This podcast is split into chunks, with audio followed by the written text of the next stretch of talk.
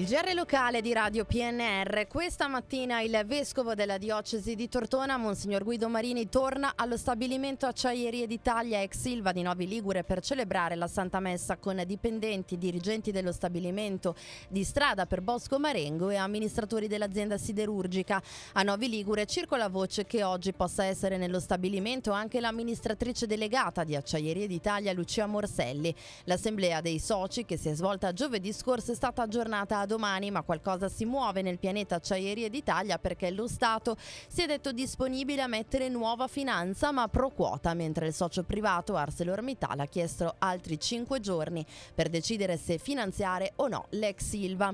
E a pochi giorni dal 25 novembre, giornata internazionale contro la violenza eh, sulle donne, eh, si scatta una foto numerica e sono ancora alti i numeri delle violenze registrati ad Alessandria nei primi dieci mesi del 2023 2023 sono stati 125 i codici rosa attivati nei presidi dell'azienda ospedaliera di Alessandria.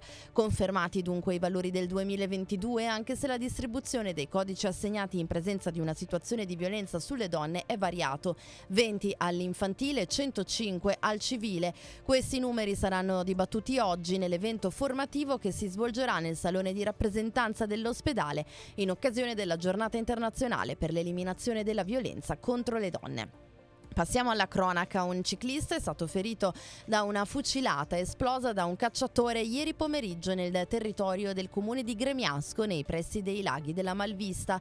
Si tratta di un cinquantenne di Casteggio che stava transitando in mountain bike ed è stato scambiato per un animale selvatico da un cacciatore di Viguzzolo nell'ambito di una battuta di caccia regolarmente autorizzata. A sparare è stato un cacciatore identificato dai carabinieri della compagnia di Tortona e dovrà rispondere di lesioni personali colpose nervose. Il ferito è stato ricoverato nel reparto di chirurgia dell'ospedale di Alessandria dove dovrebbe guarire in poche settimane. Non è in condizioni gravi ed è stato colpito di striscio ad un braccio e al petto.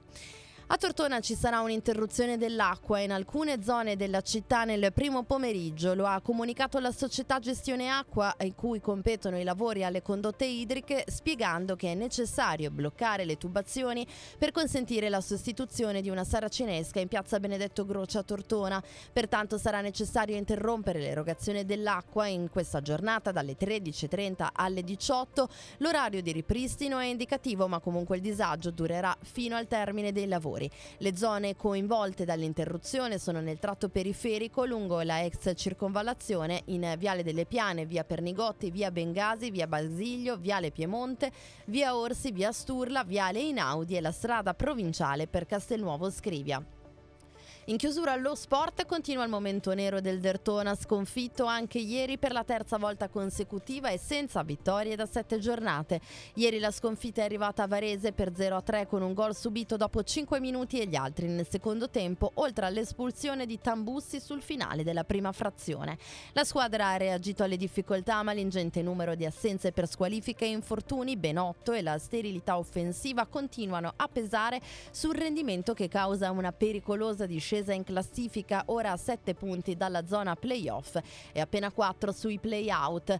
Per il basket sofferta ma preziosa vittoria del Dertona in casa contro Trento per 83 ad 80 dopo l'overtime per il secondo successo consecutivo in campionato in una gara estremamente equilibrata e combattuta. Sempre avanti nel punteggio i bianconeri hanno allungato il proprio margine oltre la doppia cifra nella ripresa, ma nell'ultimo quarto Trento ha forzato fino all'overtime. Il Dertona ha comunque vinto. In classifica classifica, ora i bianconeri sono in piena zona playoff nel trio che occupa la posizione della sesta all'ottava con Milano e Reggio Emilia a 10 punti mentre il gruppo di testa è a 14. Era l'ultima notizia, hanno eh, collaborato in redazione Stefano Brocchetti, Massimo Prosperi e eh, Luciano Asborno, gli approfondimenti su radiopnr.it, ora il meteo.